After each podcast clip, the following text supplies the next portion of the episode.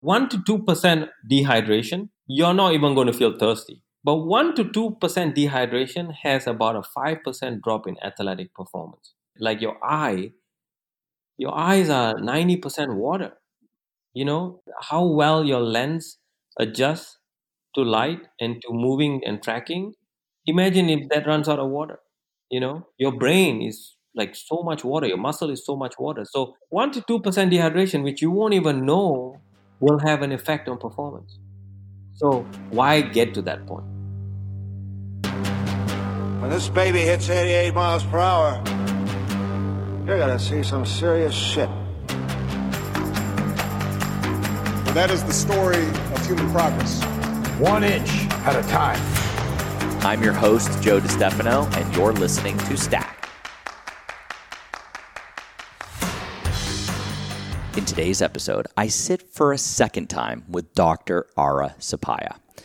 If you missed episode three of this podcast, Doctor Ara is a sought-after personal physician that travels with the P G A and L P G A tours. He's also the chief medical analyst for the Golf Channel. He is also a practicing E R physician right now on the front lines in Central Florida and is an assistant professor in clinical medicine at the University of Central Florida Medical School. Doctor Ara and I have become fast friends over recent years because of the remarkably similar way we view health, him from the medical side and me from, call it, the performance, health, happiness side. And the most important area that we always come back to and tend to just completely geek out on is this concept of free medicine. And when I say free medicine, I'm referring to sleep, hydration, sun, earth, tribe, fasting, spiritual practice, and of course, avoiding harm. There's very few things more human than avoiding harm on your path to health. And that's what we pick up on today's show. I asked Doctor Ara about hand sanitizer because I think everyone right now is walking around sanitizing their hands all the time, keeping it in their pocket, on their keychain, in their car, even in their home. We talk about hand washing and specifically hand washing as it relates to the current pandemic and where hand washing, hand sanitizing, and hand nothinging belongs in our current desire to reduce the impact of this pandemic. We talk about the glycemic index, blood sugar, coffee, snacks, and how living dehydrated can just deteriorate, deteriorate your health almost faster than anything else. And a few of Doctor Ara's favorite hacks for that. And if you want to dive deeper into hydration, head on over when you're done with this show to episode thirty-five with Darin Olien, co-host of Zack Down to Earth on Netflix, which I think is one of the most popular shows right now. But he is just an absolute wealth of knowledge when it comes to water, and we dive deep into that topic. Back to this show, Doctor Ara and I chat about some of the time that he spent in Africa with the Hadza tribe, hunting and gathering in the savannas of Africa, and what he took back and what he learned from the Hadza approach to nutrition, food, sleep, survival, and exercise, even though they don't call it that. It's always such a pleasure to connect with Doctor Ara, and I was especially grateful to be connecting with him in our current times, as it is just such a privilege for me as a podcaster to be airing an empowering conversation with a practicing E R doc that's in and out of I C Us almost every day and is also juggling some of the most high-performing athletes on the planet. If there's one episode that I think can support your journey and hopefully your belief in free medicine right now, it's this one. As always, guys, thank you so much for listening to this show, subscribing, and sharing around to your friends and family. If you have any golfers in your family, I'd be honored if you would share this episode with them because I'm sure they'd recognize Doctor Ara from the Golf Channel. And that's it, guys. I really hope you enjoyed today's show. I really, really, really think you do, you will. And if you do, please leave a review or just throw me a rating down on iTunes or Spotify, wherever you're finding these shows. And the last thing, before we get started, guys, a quick shout out to this week's podcast partners, my good friends at Quicksilver Scientific and Traeger Grills. Now, if you're new to Quicksilver, uh, you probably see me sharing their products almost every single day, it seems, on my social media because I use them every single day. And in fact, Doctor Ara and I actually stumble into talking about Quicksilver on accident on today's show because apparently we're both big fans. The product we talked about on today's show is called Quinton. And this is delivered in two forms. One of them is called isotonic and one of them is called hypertonic. And both of these tonics are structured forms of seawater, which are absolutely loaded with minerals. In, in fact, I think there's at least almost eighty different minerals inside this little vial of seawater that is also structured. So it is basically communicating to your cells in the language they speak. Now, the common question I get is, what's the difference between iso and hypertonic solutions? And the idea here is that isotonic is essentially optimizing the level of hydration and mineralization you're at right now. So if you took a hypertonic in the morning, you're probably pretty good. Take an isotonic to keep that spirit running. Now, if you're depleted, like from exercise or first thing in the morning, that's where you want to replenish your cells and your mineralization. Amelia and I both take one or two hypers in the morning, first thing, as soon as we wake up, and one or two isos in the evening, the second before we're going to sleep. And this is something we'll probably maintain and never stop because of the impact it's had on our energy and, and hydration status, and also the amazing multitude of symptoms that we've seen it resolve in clients, friends, and family. People that have night cramps, dizziness, Uh, just fluctuations in energy or vitality. This is the lowest hanging fruit. And honestly, I swear it tends to just support, help, and alleviate eighty percent of these basic fundamental issues that I see.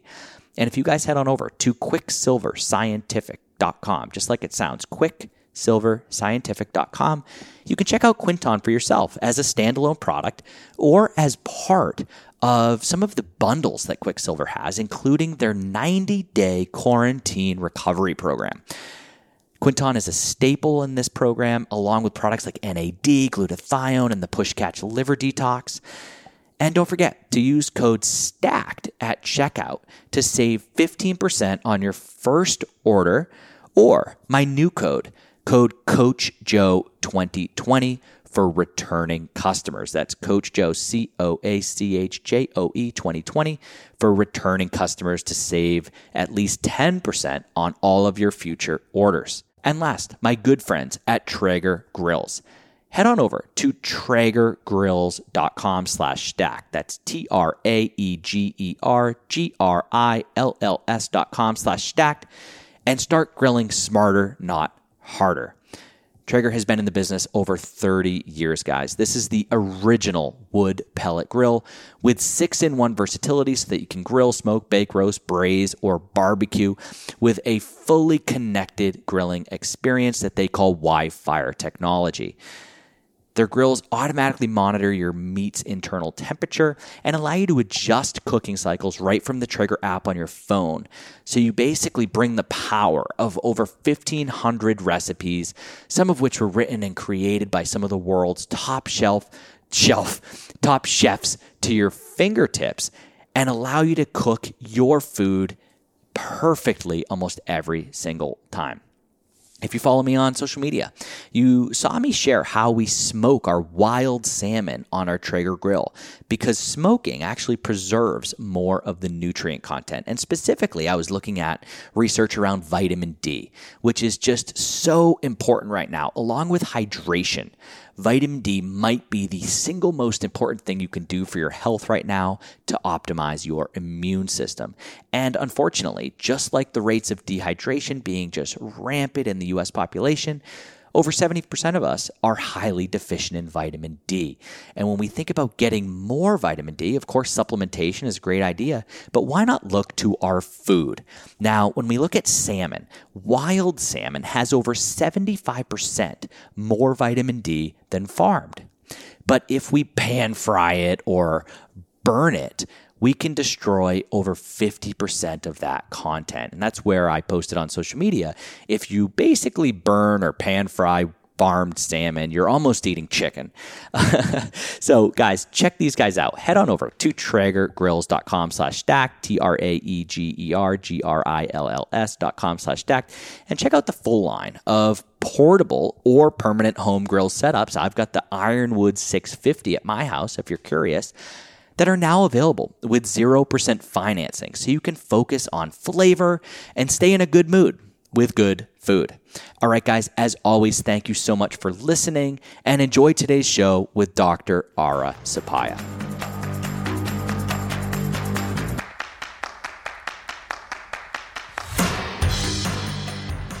That's the thing of this, like, I feel like we, at the outset, it was about flattening the curve and, and understanding there was going to be a large number of people that get this. So let's just extrapolate those across a greater period of time. And I feel like now it's it's more trying to stop everybody from being exposed and, and not trying to flatten the curve, but like eliminate anybody getting sick at the expense of potentially our children's health. And, you know, that's what scares me.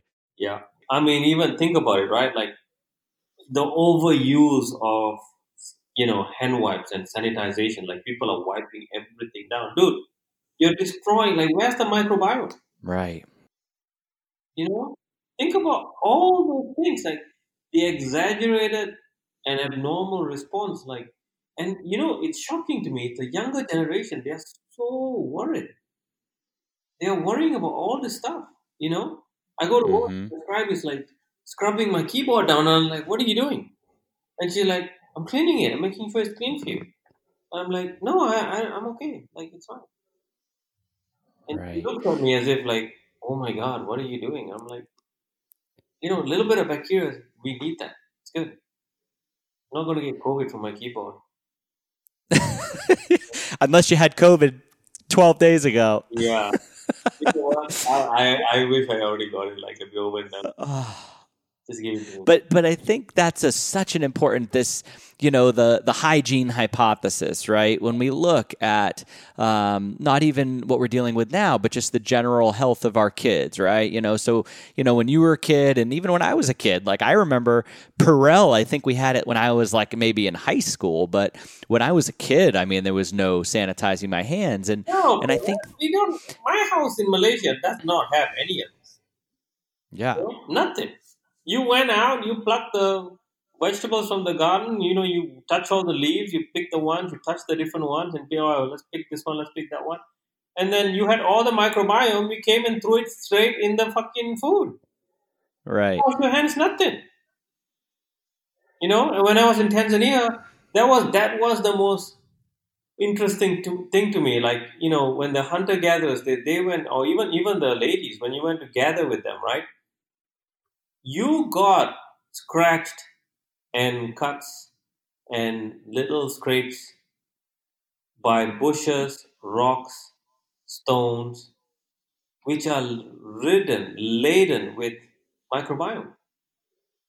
Right. So throughout the day, you were continuously being inoculated by the microbiome from your surroundings. So your microbiome, the flora of your skin, the flora on your hair, the flora on the sole of your feet, and that thing is in your fingernails, so it goes into your, you know, the crevices of your nails, your hands, your skin. It, you, you eat, you just put something on a fire and then you use your hands and eat it. That's no utensils.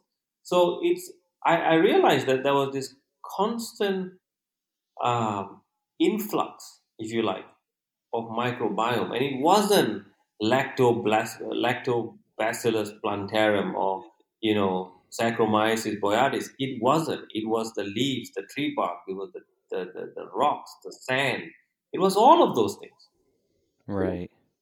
So then what are we, you know, what are we to do now, right? Because I think it's, it is such an important issue. And it's, you know, it's funny because when I was doing uh, all the obstacle racing stuff, it would, I would think about it a lot. Like, holy smokes, like, you know, getting covered in mud in a different part of the country every weekend. Yes. Like, that's probably pretty damn good for your biome. Unbelievable. Unbelievable. You know? Yeah. And I, and I think that, well, I think there's a few things people can do, you know, like, you know, go mow your lawn barefooted. Don't don't be worried about walking bare, you know, bare feet, you know. Right. Um, go hiking. Go grab some rocks and just climb over it. Like, it, we don't do any of those things, you know. Right. It's funny how, like, you know, I was just listening to a, you know, a, an audio book or whatever it was. It was a podcast or an audio book. I don't know. Everything is always on. And so I just listened to different stuff. But anyway, it was about birth and, you know, how, you know, how far it's, it's come from its kind of natural state, sort of how, you know, how medical it is, how sanitary it is, how, you know, and they were joking about, like, you know, pretty soon we're going to have to go to the hospital to have sex. And so we don't, like, you know, contaminate anything. And it's not even, it's not a COVID thing. It's just, it's just saying how we've kind of gone so far. And when, you know, Amelia and I, we hike a lot barefoot, and every single time we do, even if it's a relatively easy hike, people are like, are you out of your mind? Like, you're crazy. That must hurt so bad. Really? So I feel like, yeah. And I feel like there's this, it's crazy, like the world that we've kind of architected, right? It's this, like, you know, don't get dirty. We learn, you know, as a kid, it's like we learn not to get dirty. We're taught to, you know, make sure our clothes don't get dirty. We're taught to, you know, put our shoes on before we go somewhere. We're taught to use the hand sanitizer. You know, what is, what is the effects? What would be your, like, ideal if you were me and you had a baby boy? Like, what would be your... how would you raise him? You know, would you ever tell him to, like, worry about his clothes, or would you no. just throw him out into the wild? No, I, I have a friend, Mark Wall, who's a P T on the P G A tour. He's like a brother to me, and he's his boy Rowan is, you know, he's, I'm I'm the godfather for him, and that boy is unbel. He is so developed compared to other kids, and literally the kid just, you know, plays in the dirt and, and, and runs barefooted. Like, half the time he's running around naked. Like, you have to break the mold that society wants you to live in. You know, you have to be okay with not being accepted by society. That's the only way we're going to build. You know, I, I have a saying that we need free range organic humans. Yeah. We, we don't have that anymore. So, you know, the food comes in a package, like, you know, you wash it. Like, I mean, it's crazy, dude. It's gone so far the other way that we're losing the fundamental connections. You know, it's, kids should be out playing barefoot and dirty hands. That's how you, that's how. And then get that mud on your fingers and put it in your face. And it's okay. Like, it's totally okay. You know, totally yeah. okay to do that.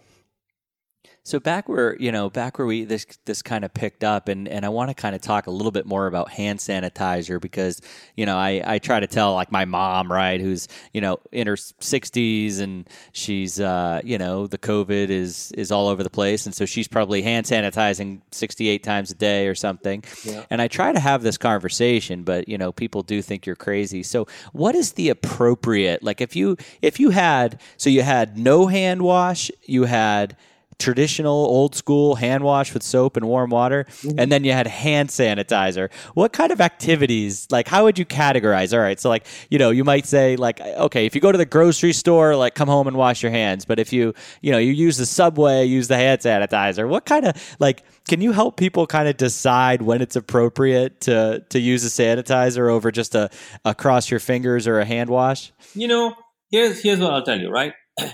If you are inside your home, there's no need to, like, it's a, it's a, it's a contained environment that you are familiar with. Okay. I, in my house, don't use a hand sanitizer at all. Okay. Not at all. I will wash my hands, uh, before a meal, and I use regular soap and water.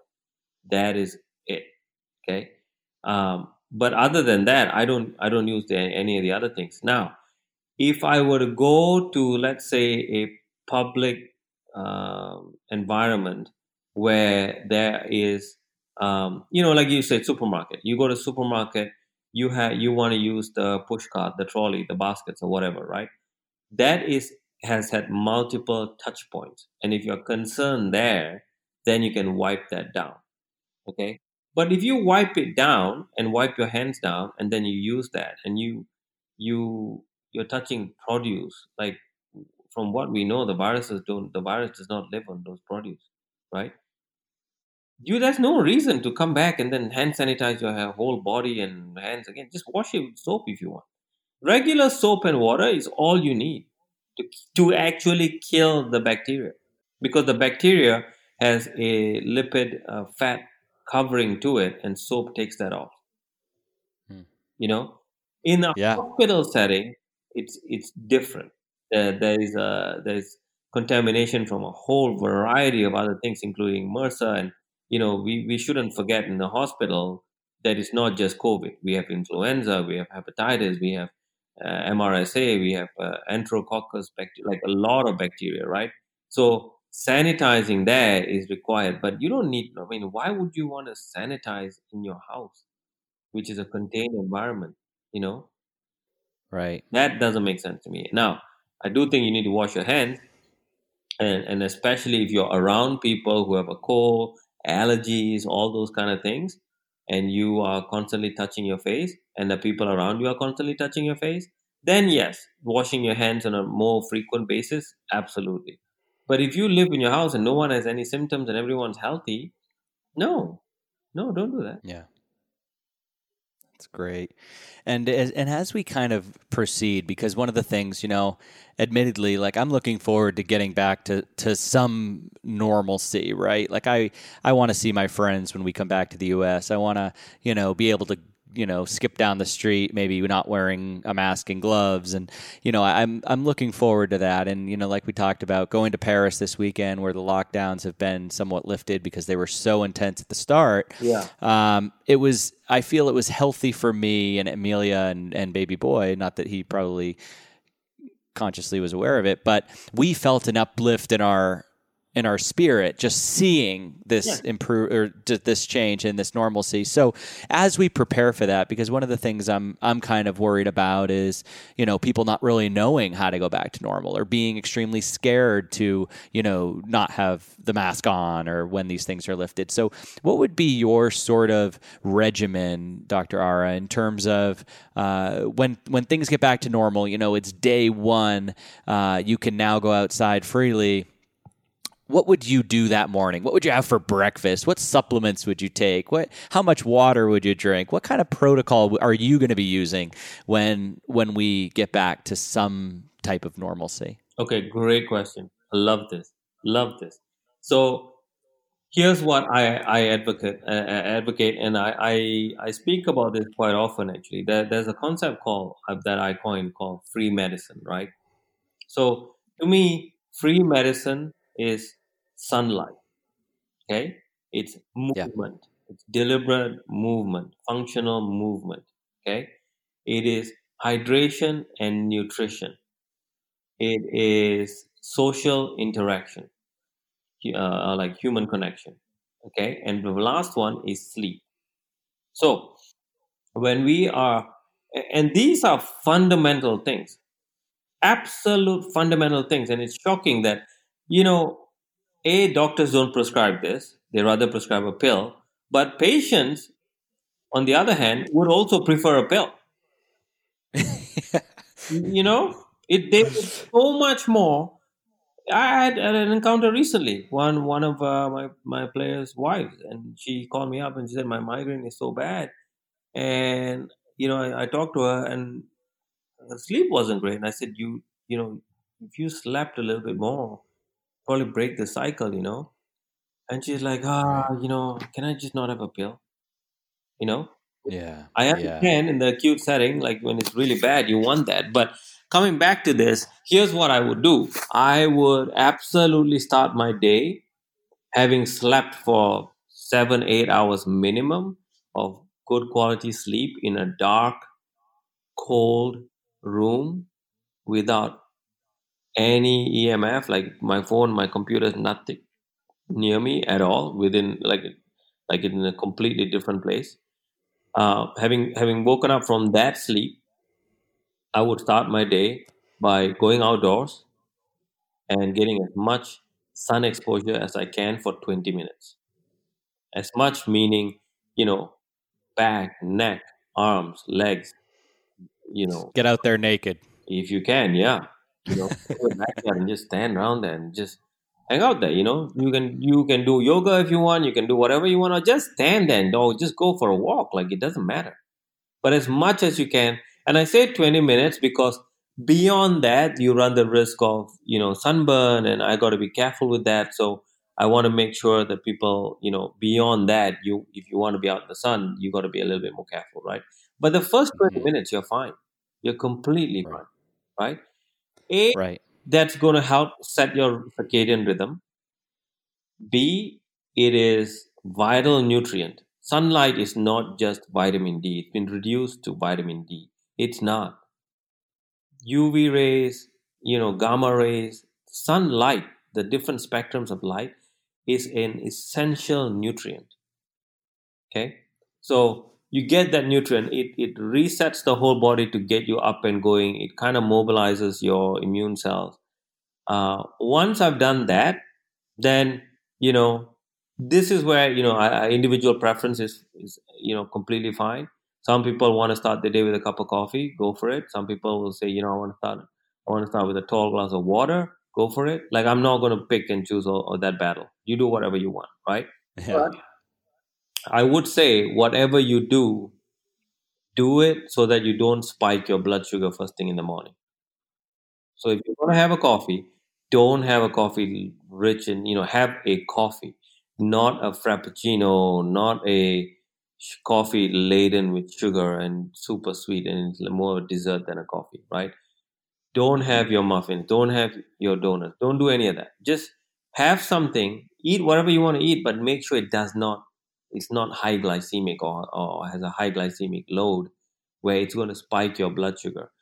That's really important because you, you know, spiking your blood sugar is nutrient again for viruses, but also that interferes with how your body uses Uh, or, or generates energy, right? You spike, you, you release insulin. Insulin has a has a profound effect on how the mitochondria works, um, and how you burn fat, and how you store fat, and how you burn, you break down muscle. So, really, really, I'm not like I said, I'm not going to nitpick on what you want to do. Whatever you do, just don't spike your blood sugar, right? So this is where again, like nutrient, like when when I talk about nutrition being free medicine. Nutrition that that is as close to its organic state, original state, that's not going to spike your blood sugar, is very, very important, right? Nutrients, right? Nu- nutrients that are colorful in the raw state is ideal nutrition. In in their raw state, so.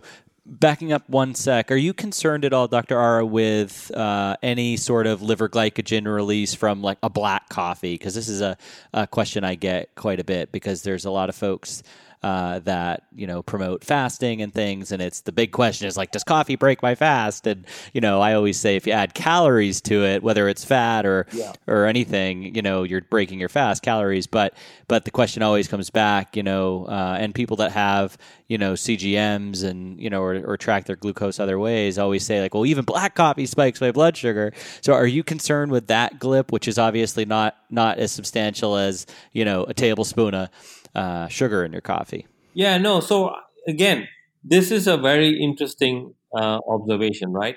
So my, when I drink black coffee, it does not spike my blood sugar, but I know some people it does. Okay. Right. So, yep. Whether whether it, I, I think it comes down to how sensitive you are to uh, your lipases to caffeine and how well you can metabolize caffeine. Right. Yeah, there's the fast and slow oxidizers, right? Right.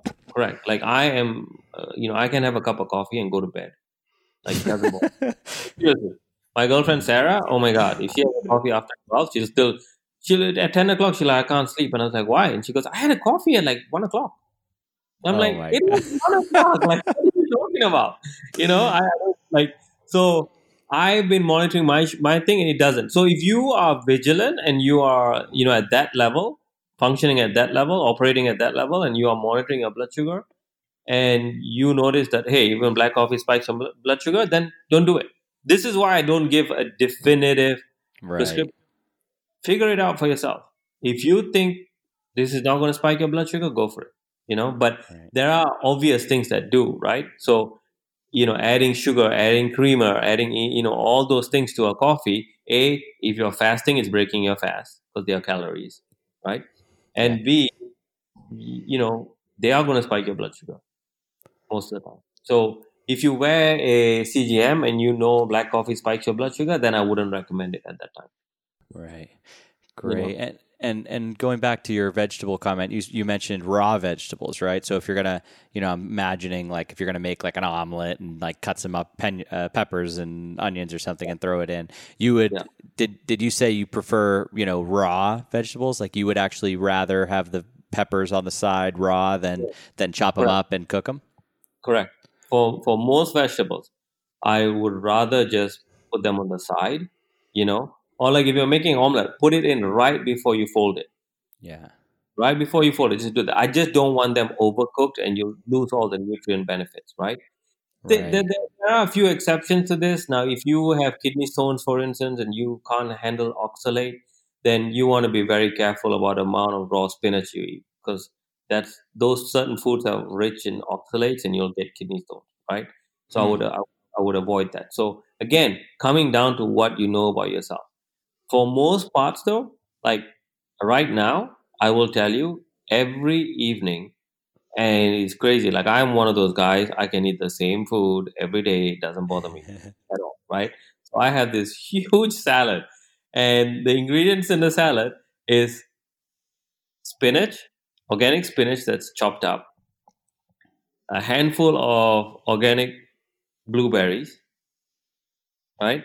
Yep. Uh, mushrooms that uh, the mushrooms uh, she sautés them. She sautés them in a little bit of butter, a little bit of salt and pepper, and she kind of uh, cooks it really fast. And then we put that in there, right? Mm-hmm. And uh, raw tomatoes, diced up. Mix Delicious. All that up with a little bit of sesame oil and a little bit of olive oil, and that's it. Hmm. That's it. Like I, I have that every single day because A, I want to make sure I get all my phytonutrients. B, I want to make sure I'm getting all my vitamins through my food as much as possible. Right?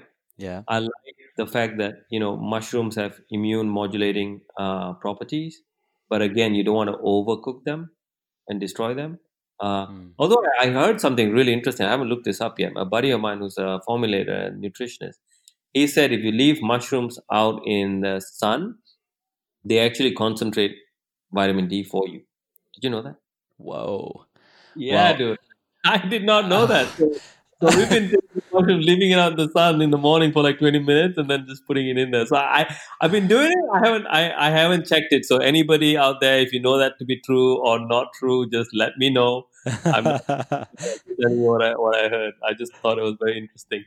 But it's totally plausible, right? Because the plant kingdom is so brilliant and smart. So Um, especially mushrooms. Every time I talk to somebody about mushrooms, and I had Taro, I don't know how to say his last name, so I just call him Taro on the podcast. And uh, yeah. uh, he's the creator of Four Sigmatic. And, you know, mushrooms are almost freaky when you start to learn about them. And the fact that they're, you know, they're actually somewhere between plants and animals. They're not, they're neither, you know, they're, they're incredible biological machines.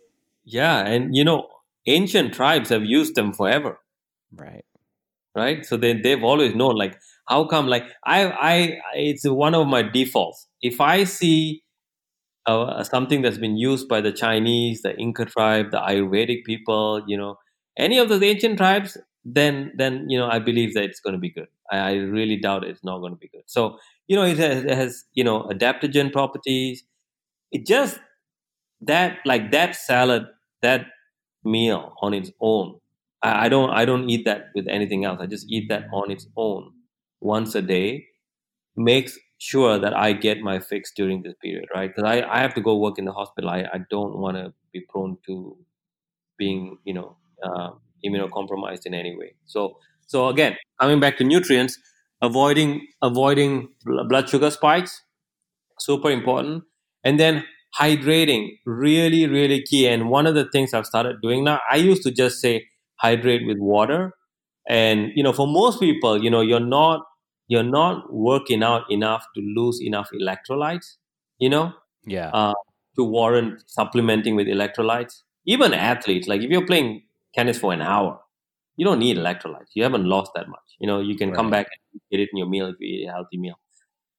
But what I've, you know, um, what I've learned is the allostatic load, which is an accumulation of all sorts of stresses. But the the current stress of, you know, being extra vigilant, being paranoid, being worried, being anxious, being depressed, being socially disconnected, that has a huge psychological load, okay?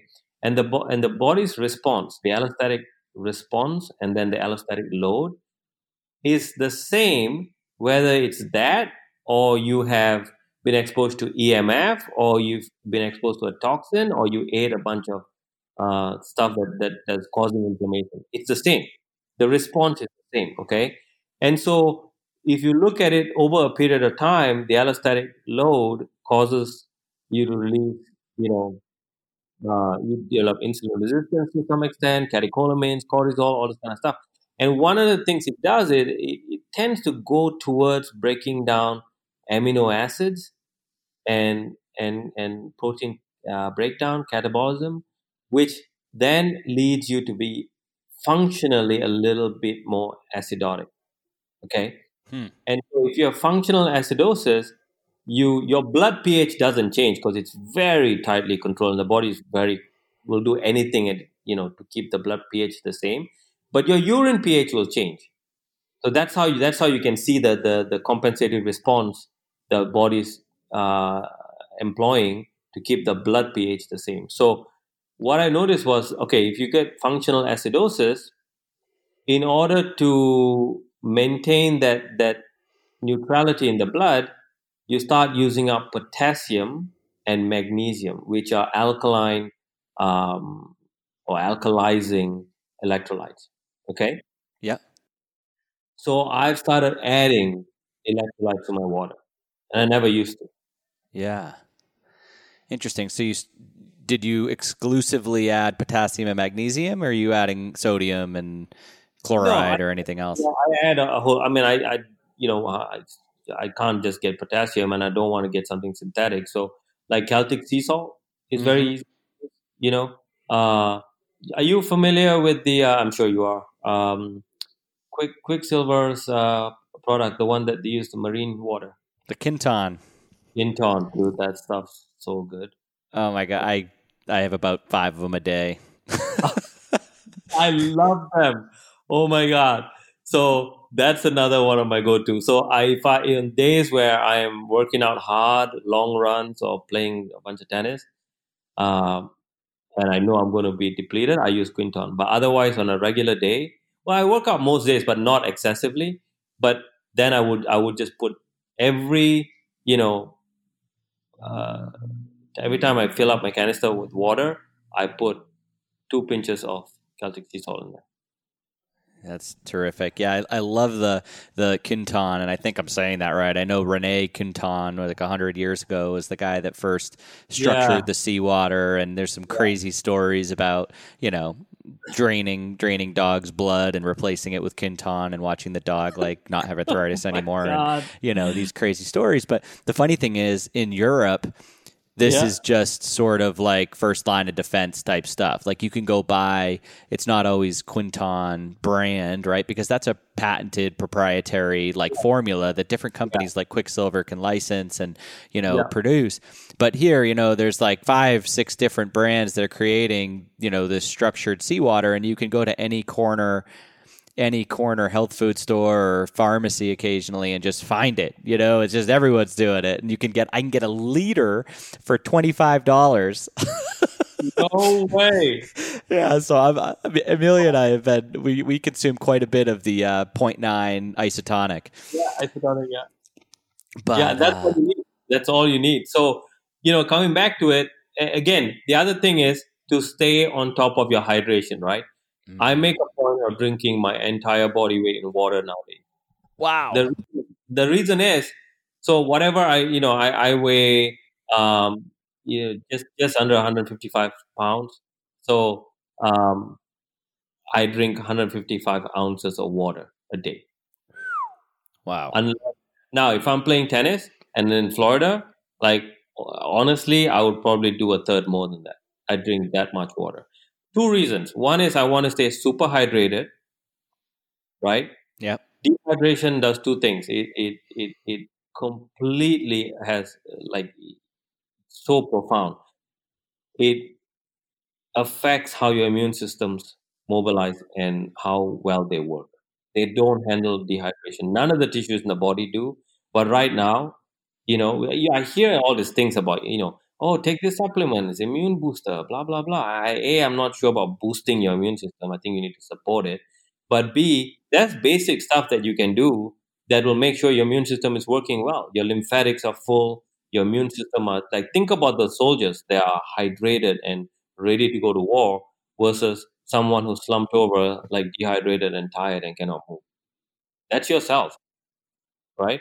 So A, I don't want that. And B, if you're dehydrated, you become more acidotic. Your urine will concentrate and all this kind of stuff, and I don't want that. So that's, again, like I said to you, concept of free medicine, right? We address the nutrition, we address the hydration. We already started with the with the sunlight, okay? Yep. And then comes coming on to working out.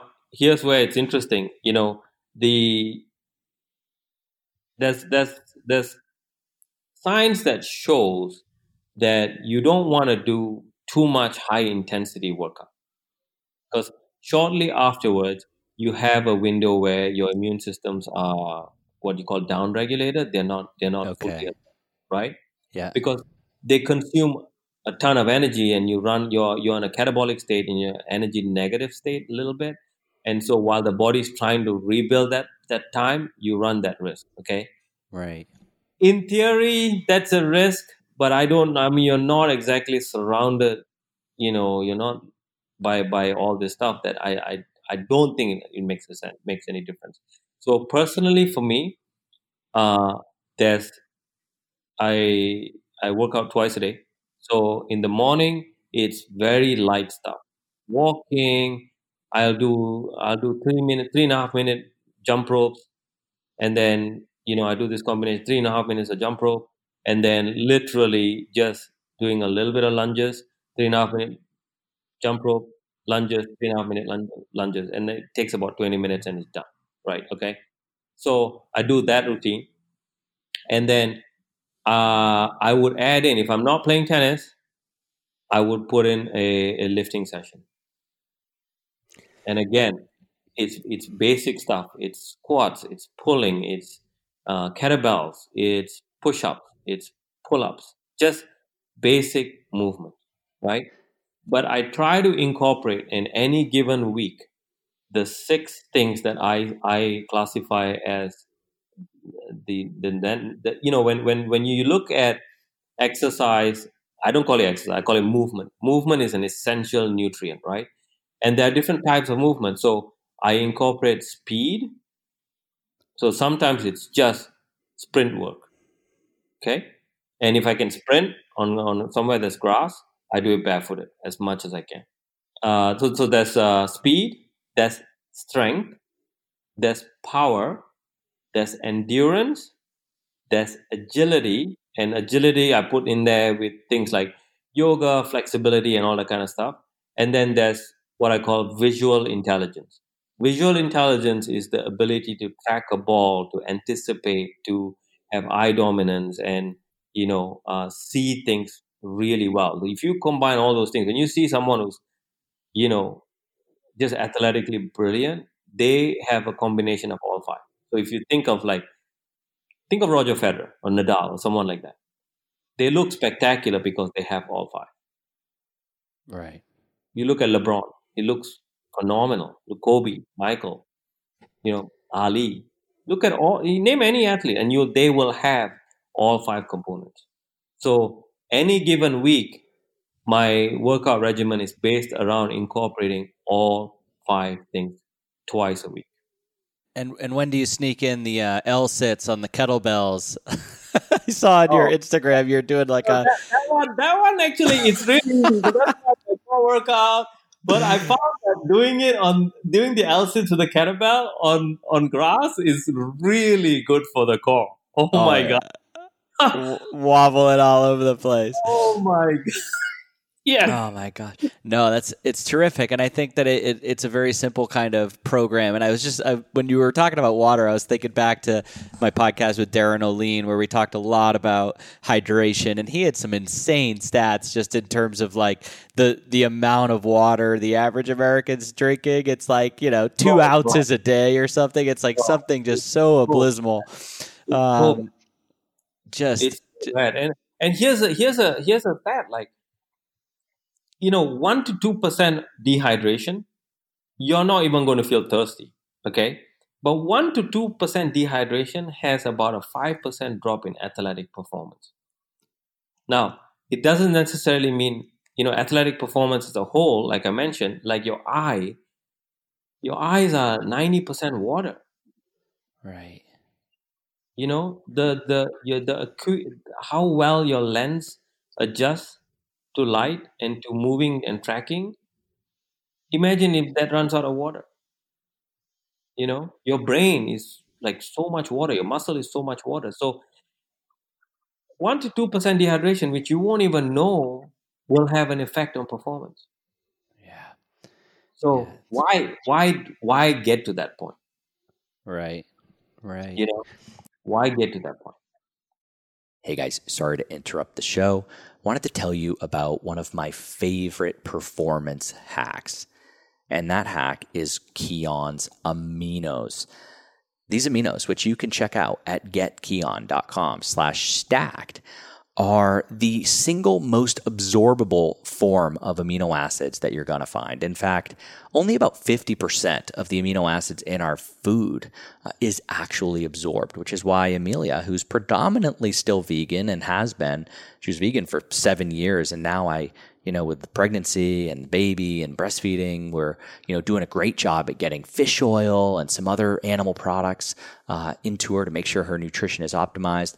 But aminos uh, enable us to ensure that she's getting adequate amino acids because she's not the type to eat a steak.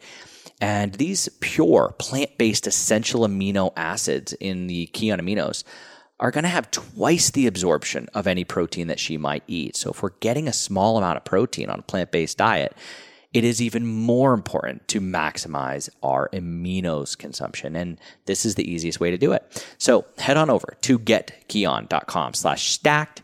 Check out aminos and any of the other products. I love Flex as well. And of course, the coffee's delicious.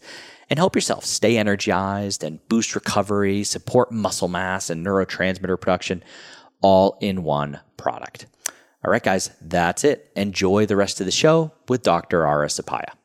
And I do want to talk more about your exercise regimen because I think it's interesting, and I think it helps people kind of uh, put put the different types of activities in buckets and and really have a well-rounded program. Um, one thing on the on this sort of hydration slash acidity alkaline scale, you know, we've talked a lot about breathing, and you know, uh, we've talked about, you know, as people are kind of transitioning from, you know, maybe mouth breathing to nose breathing, and and some of the sort of acidity and and issues that we can have kind of in the blood. And you know, I've had people do like a teaspoon of baking soda in the morning to yeah. to support that, and I see in incredible improvements, both in just their sort of subjective, how do you feel when you do the breath work, uh, you know, with the sodium bicarbonate.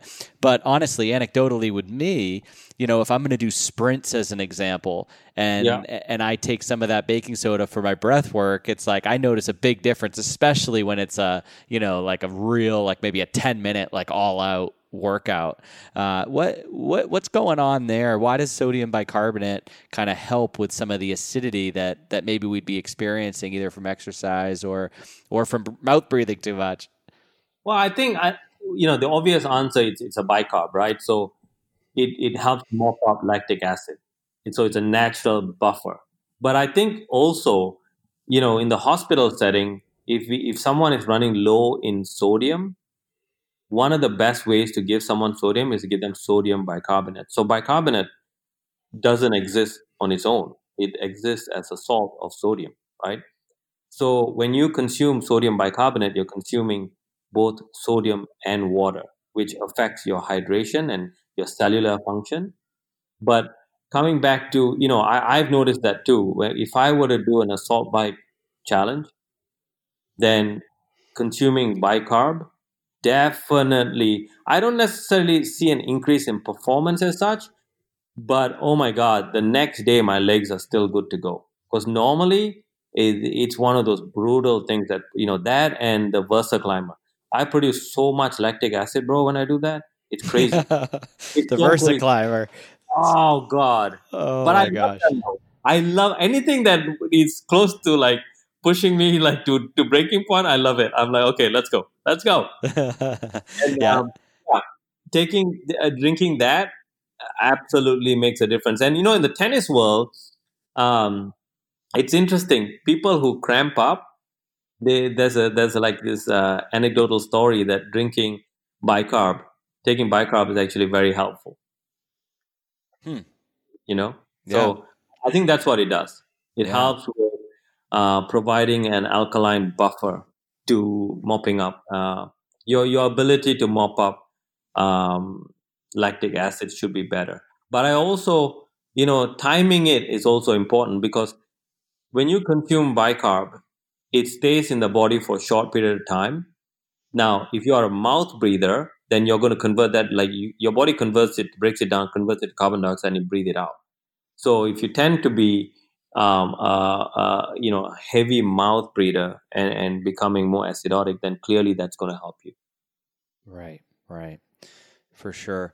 One of the things I wanted to kind of uh, flip back to is just the the oxalates in plant foods that you mentioned, because I think, you know, as as we're as we always are, just in this world of, you know, kind of conflicting opinions and different approaches, and, you know, folks bouncing between diets and uh, mm. oxalates oxalates are one of these plant compounds that I think a lot of the kind of more carnivorous uh people like to point at as to be as to a reason to avoid plants. And and mm. now, you know, it's it's interesting because it's, when you look at insulin, you look at blood sugar, you know, the carnivore diet's like, wow, like, you know, you're not consuming all this. And and then you read a book like uh, Sayer G's book Regenerate, and it's, you yeah. know, more it's more about, you know, uh, the the information and the genetic sort of uh, you know, the genetic sort of upticks you're getting from some of these plant compounds and things. But can you kind of tell us just a little bit more about oxalates? Because I know that Uh, you know, a lot of people are, are maybe sensitive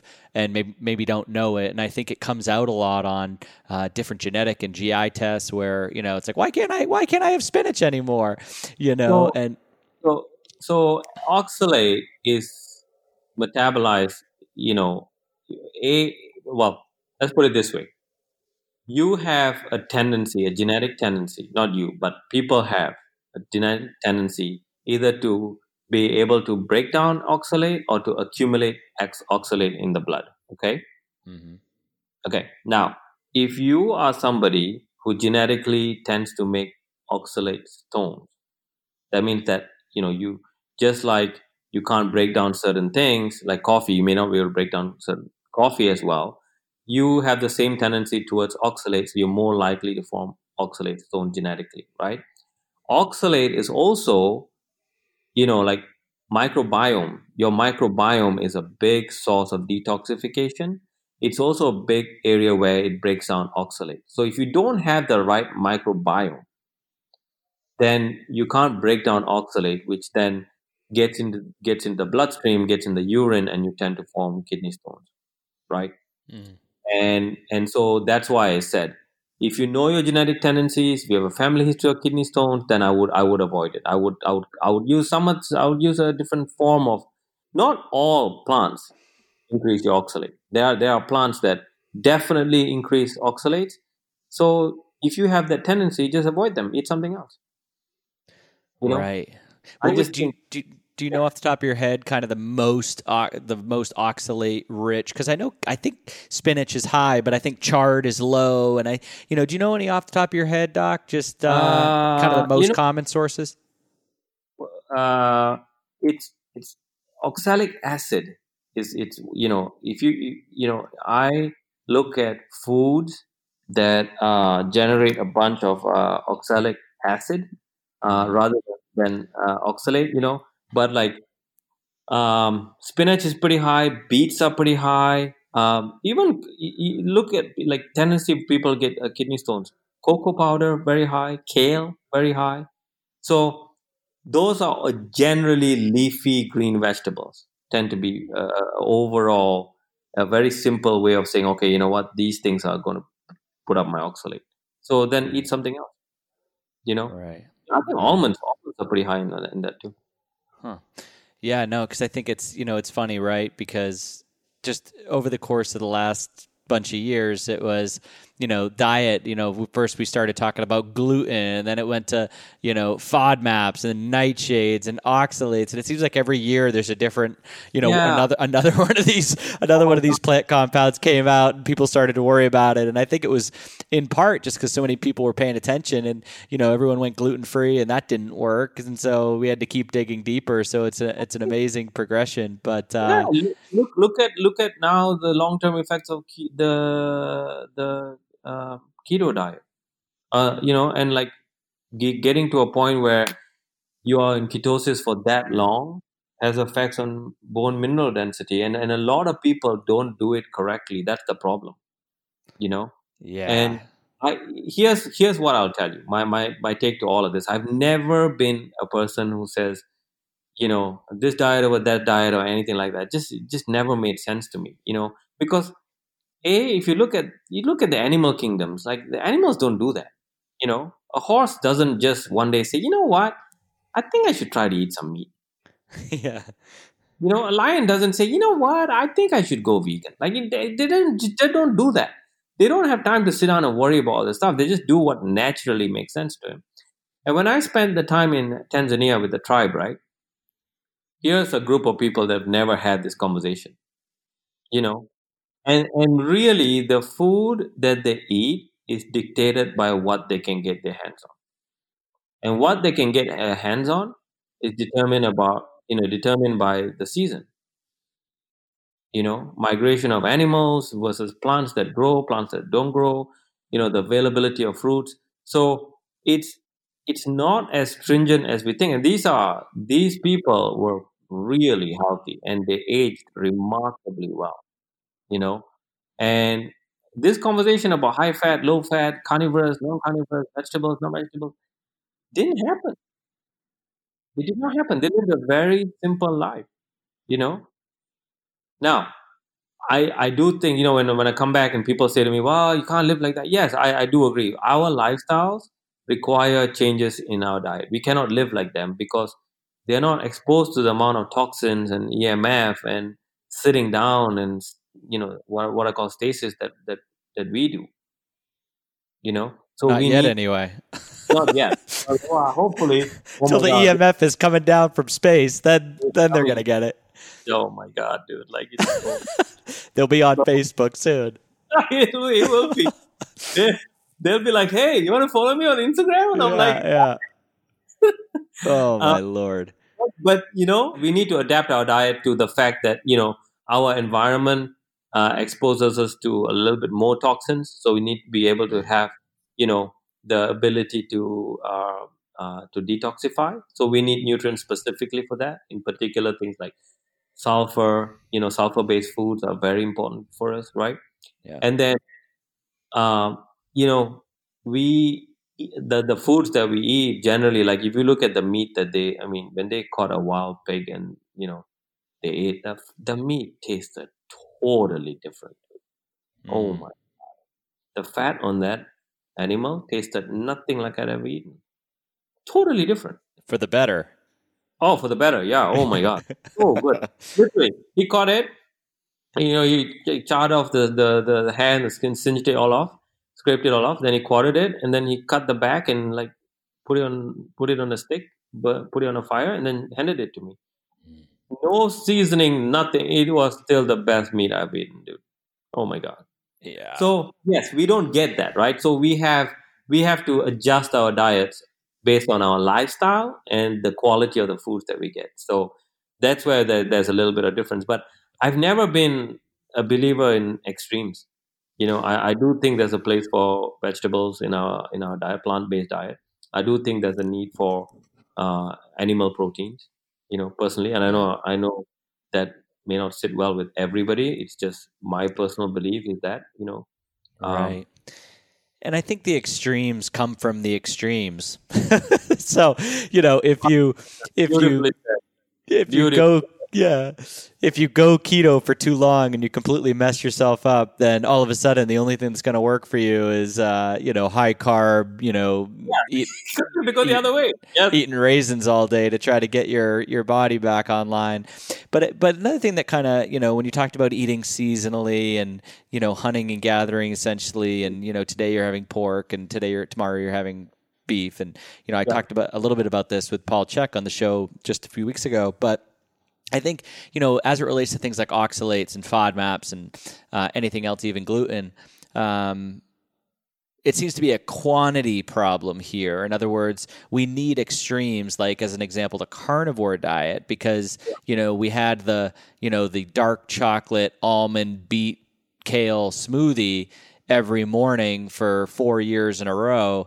And now yeah. we've got this massive oxalate problem. And the only solution is, uh, you know, uh, pork, pork, pork fat and, you know, cutting them all out. So yeah, the extremes, I think, you know, it's a quantity issue with a lot of these quote toxins. And then, yeah, the extremes are just correcting the last extreme you, you dabbled into. Yeah, that's actually, I haven't looked at it that way, but you're one hundred percent right. That makes a lot of sense, actually.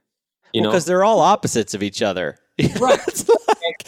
right. The pendulum swings completely to one end and then they go completely the other end, you know? Yeah. It's like the, the intermittent fasting, which is in in in in, uh, in in vogue right now, which which I actually don't think it's like, that's one of those things I think physiologically makes a lot of sense to me, intermittent fasting. But it's not it's not they're not saying like you should eat this and not eat this and not that. Just they're just saying, you know, have a window in which you eat your food and then have a long period to rest the body. So that makes sense to me. But yeah, you are right. They are, they are, they are the polarizing views of, you know, this diet versus that diet oftentimes leads you to one path, and then you got to make a U-turn and come back and just go the other way.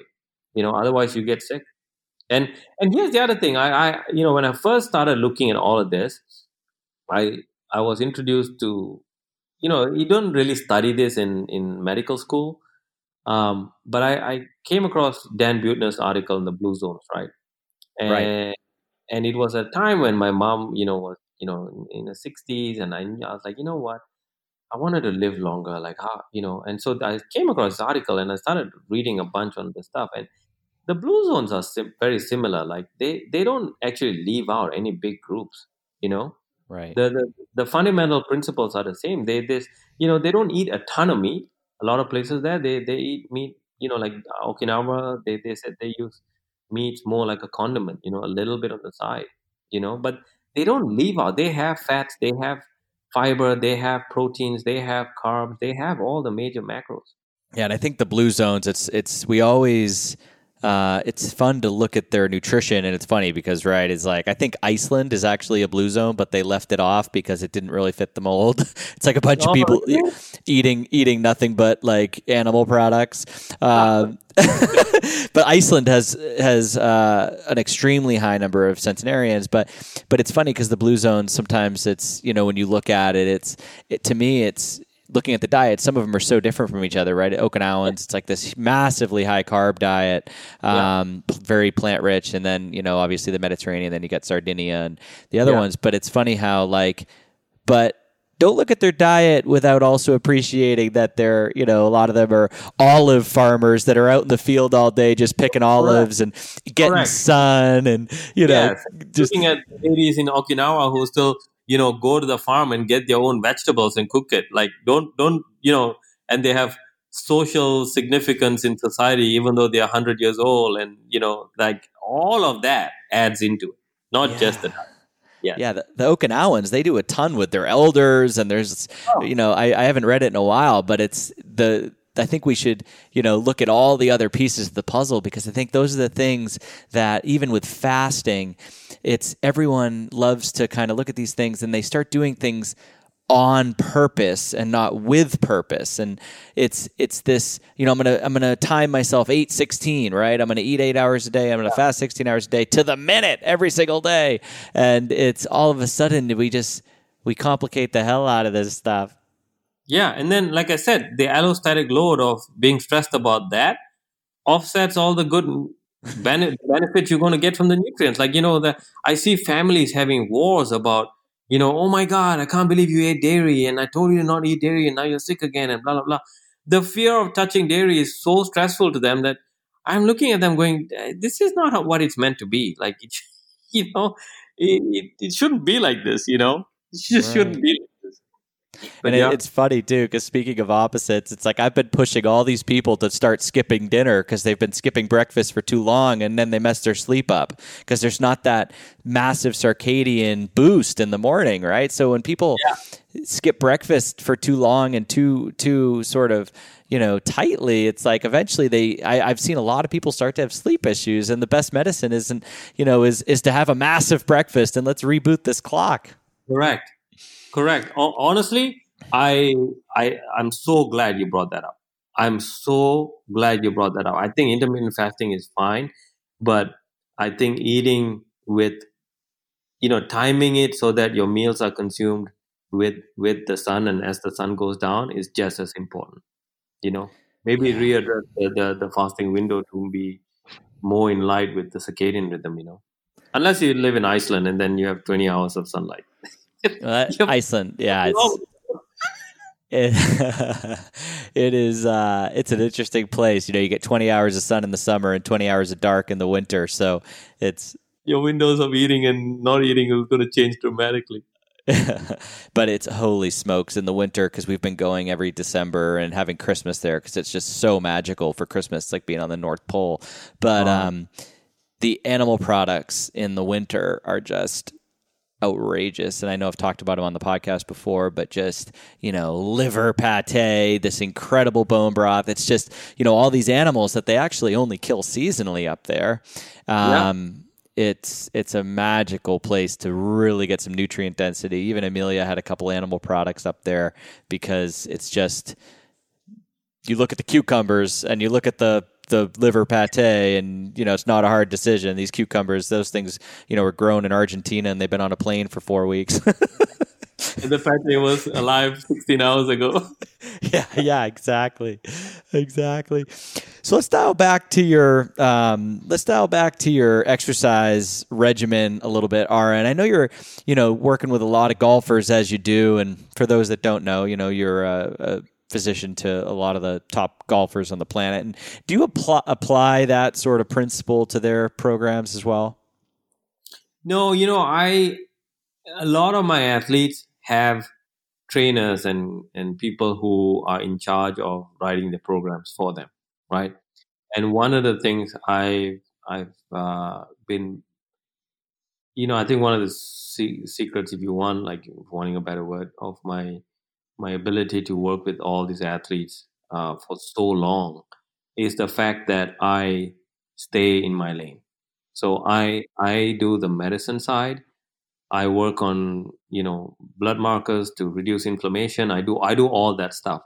And I, to a point where, you know, unless I see something really bad, like if I see the numbers not good, then I would intervene and say something to them. But I let the trainers train them accordingly, you know. And and and here's the thing, you know, when, when you are a professional golfer or a professional tennis player and you are doing that for a living, you know, Um, there's there's different different conversations that happen, and if you're doing it for a living and you're playing well versus you're not playing well, it's yet another different conversation. So I try to stay out of that. Um, I my my you know as long as you know if I'm brought into the conversations, I always bring up the the basic principles. I was like, look, an athlete to me needs to have all these six things, you know. So don't just if you You know, and I always bring up the point that at some point you're not going to be a professional athlete. And then what do you do with your body? So, you know, make sure you have speed, because if you don't accumulate speed at a certain age, you lose it and then you can't get it back later on, you know. And accumulating strength, like it's one of those independent predictors of aging well. So build strength. So I, I I chime in when I can, but for most parts, I don't get involved in the training unless I see something specifically. If I'm dealing with an injury, if I'm dealing with, you know, signs of uh, increased uh, load and overtraining or under recovery, then I'd say something. But I don't I don't design the program for that. Yeah. Um, no, and that, and that makes total sense. I was just on the phone the other day with a guy who's got an extremely high level, well-known athlete, and we were just chatting about his program. And it's funny how these people, they often have just such a massive circle around them, right? Like, speaking of the state yeah. of their land, they got a guy, you know, that's dedicated to checking his blood pressure, and a different guy that's dedicated to checking his blood work, you know, and a different yeah. guy looking at his, his travel workouts versus home workouts and, and everything else. But, but ratcheting back, I think that just that, you know, your two a days were, you know, a really interesting, I think like in quarantine right now, right? Like God knows when gyms are going to reopen again. Right. And I think this, this idea of, you know, a workout or two per day, and even if they're twenty minutes long, and it's just like get the heart rate up at some point, and then, you know, do something that's a little bit more tactical and strength based and other times, uh, it's just a really simple, valuable way to to look at exercise. And um, I think uh, I think a lot of people can glean a lot of a lot of benefit from that. Yeah, and you know, I, I like I said, you know, if you look at kids, you look at animals, you look at, you know, tribe, you know, the tribe I spend time with, they don't exercise. They just move. Right. They just move. And, you know, and it was it really like, it was eye-opening spending time with, with the, with the Hadza tribe, the huntsmen there. You know, we'd go on these twenty mile hikes, and, you know, they would walk fast, but then when they started taking off, because they, they saw something or they suspected something, wow, those guys can move really fast, really fast. And they were they were so nimble. They would get through thorn bushes, go under, you know, under this, dig out of that, and climb over this rock and get into this hole, and just really agile, fast, strong people, you know.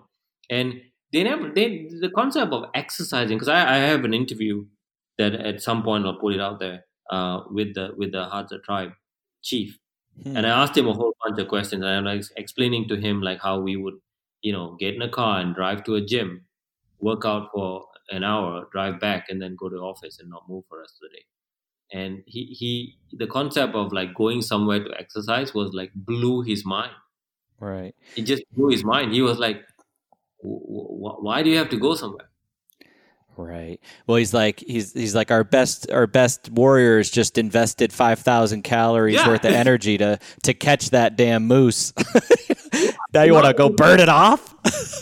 I mean, are you kidding? Like, he, he don't understand it at all. And there was another question I asked this. I said to him, because you know, one of the the promises we made was we'd only carry water, and we won't we won't do, we won't take anything else. So if we would eat whatever they ate, right? Right. We would. So, uh, which was, you know, not well thought out, because one of the days they were going to go hunt baboon, and I was like, I'm not eating baboon. I, I'm just not, I'm not going to, I'm not eating baboon. I don't want to kill a baboon. I don't want to eat a baboon. But they didn't catch it anyway. But it was for like three days. We, we didn't have any food, only water. Wow. Right. But on the third day, the fourth day, we went hiking, and he was explaining how, where we were going to go. And it was like a twenty-four, twenty-five mile hike. Okay. and, and so I asked him, I said, you know, do you ever prepare? Like, you know, if you need to go somewhere, you know how we will have a pre-workout, or I'll carb load before I go run, and blah, blah, blah. I said, you know, I, I said to him, I said, would you, if you hadn't eaten, would you say, you know what, like we shouldn't go that far because, you know, I, I don't know if we've got enough energy, or, or would you eat a little bit more if you had food before you go on a long, long hike? And he said, no, just get up and you just go. Yeah. And I, so I said, uh, what happens if you get tired? And you go, then you go a little bit slower. yeah. That was the whole conversation. And he, he goes, you still have to go. You have to go get food. Well, what are you going to do? Not go? Well, it's, it's an interesting like perspective, and I think that it's it it's very it's kind of explanatory of so many of the things that we see, because I think in many ways the human is is engineered and has evolved to be lazy, because we've yeah. evolved to conserve energy because energy was so hard to come by, and when energy is around. Yeah. Why the hell would we want to move? You know, so it's it's an, it explains why, you know, right now in quarantine, we're just all addicted to Netflix and, uh, you know, just sitting back eating Doritos, because that's how we're we're wired. If there's food here, why would we move? Uh, and we've kind of lost touch with that. Like, don't make excuses, just get out and go, because the dr- the what's driving you is food. So there's this like conundrum today, you know. So you have to go get it. Like, there's no conversation about, well, I didn't carb load, I don't know if I can go twenty-five miles, it's kind of hard. No, like, dude, if you don't get food, the tribe is going to die. Right. So you haven't got food, yeah. That'd be the ultimate fat camp, right? Like Biggest Loser. Like, forget the T V show and the treadmills. Just send them over to the Hazzas. Oh, my God. That would be awesome. That That's would be a awesome. show. That's a show, Doctor Ara. We'll call it uh, Doctor Ara and the Tribesman Weight Loss Camp. Yeah. Yeah. That, yeah. That's funny. That's funny. Netflix. So that people can watch it during the, during the quarantine. Yeah, we'll get it on Netflix. You know, and then, and then you know... Kind of, sorry, you were going to say something, I think. No, no, tie it up. Uh, so the final point I would say is uh, the ultimate free medicine is also, yeah, well, like I talked about sleep, right? So they, uh, you know, they would make a fire. They would eat pretty early because once the sun goes down, they don't eat anymore. And they make a fire. They slept un- under the stars, you know, and woke up with, with, with the sun, you know, yeah. and the quality of sleep I was getting there was just ridiculous. I mean, I measured my Oura Ring, but like, honestly, it was so different, right?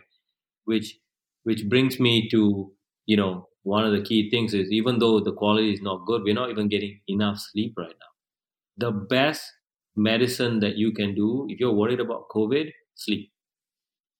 It will, it will help you reduce your mental stress. It will help you reduce your physical stress. And it will boost your immune, like not boost, like really support your immune system, you know. So sleep is the ultimate performance edge. It is the ultimate form of free medicine. And then lastly, I would say that, and this is where COVID is a true challenge, right? Being part of a tribe is, in my opinion, how we evolved. The tribe is a very powerful unit. And being part of the tribe provides you know, significant amount of safety. Because in a tribe, if you and me are in a tribe, I've got your back because you've got my back because we have no one else.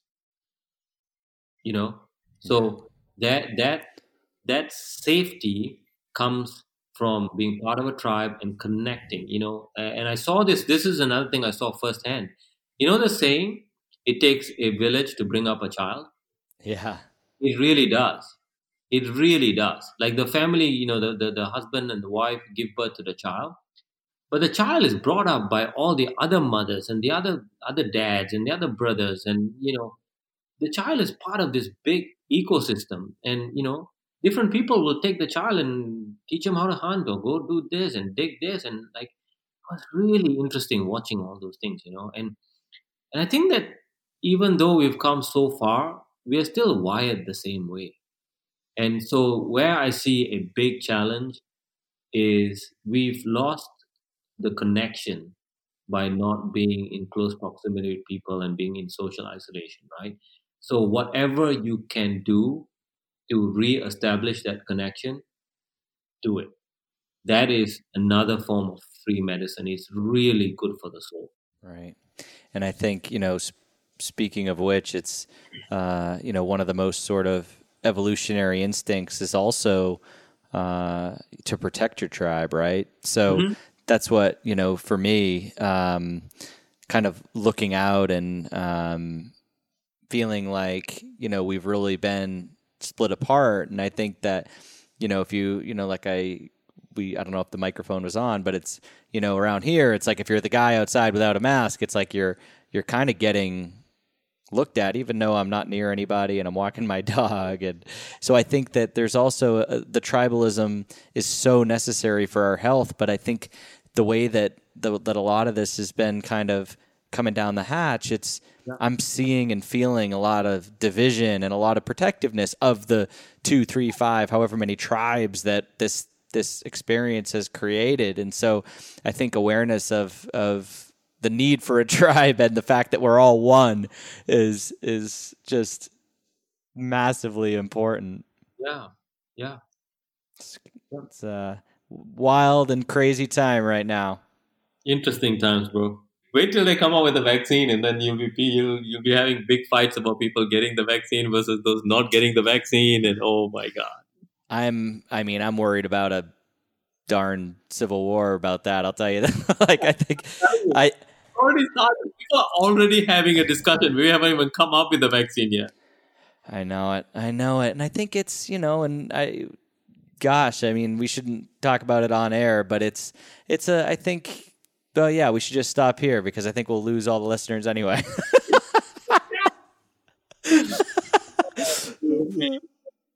so. But anyway, Doctor Ara, thank you so much. Always such a pleasure to hang and, and oh. chat with you. And I I'm I was so upset we missed you when we were in Florida. That you know whenever it was, and next thing you knew, we were in Luxembourg and basically quarantined here for a while. So we've been a while. It's been a while since we've seen you. Yeah, so fast. The whole thing happened so fast. Ugh. But hey, we will. You know, we're actually chatting about maybe doing uh Christmas somewhere in Florida. Amelia's you know Europeans love Florida for whatever reason, so her folks are talking about coming to the U S and, and doing a, a, a holiday down there. So go back to Iceland. Oh my gosh, I I want to do that, but we're having some they're having some crazy quarantine stuff going on, and you know we've we've got our dog with us, and uh that's the dog would have to go to a two plus week quarantine himself by himself if we brought him to Iceland. So we're, we're kind of in a jam there, but hey, all right, Doctor Ara, thank you so much. And, and remind folks that don't remember the last time you were on this show where they can find you. Uh, you can follow me on Instagram, Doctor Ara on Call. Uh, and then my website, Doctor Ara on Call as well. Um, and there's going to be some, uh, some uh, breaking news coming your way shortly. Breaking news. Can you give us any, any further hints? Uh, yeah, I'll tell you a little bit. I'm, uh, I'm, I'm actually finalizing. I'm, I'm, I created a course on, on how my work with athletes. Yeah. And, um, it's, it's really enabling, you know, it's looking at the metabolic side of being an athlete and how, what effects it has on the body and how you can monitor it and how you can study it and how to interpret blood work and saliva work and stool work and urine work, and just, you know, allowing you to understand what goes on in a in a in, in a person's body at a very high level. So I want to enable everyone to be able to do that because I've been doing it for a long time. That's fantastic. All right. We'll see you, doctor. Bye, Ara.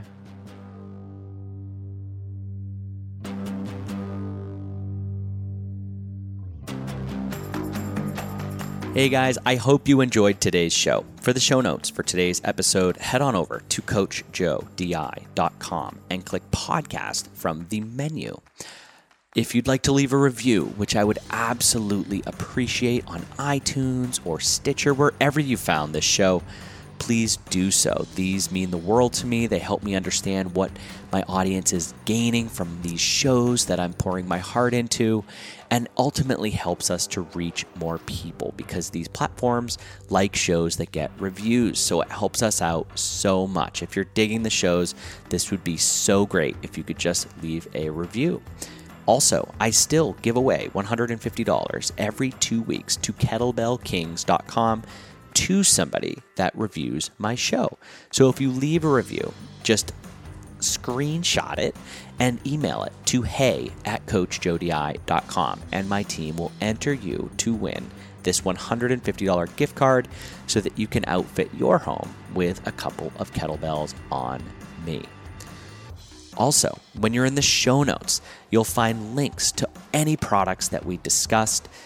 For full transparency, some of these links do contain affiliate links.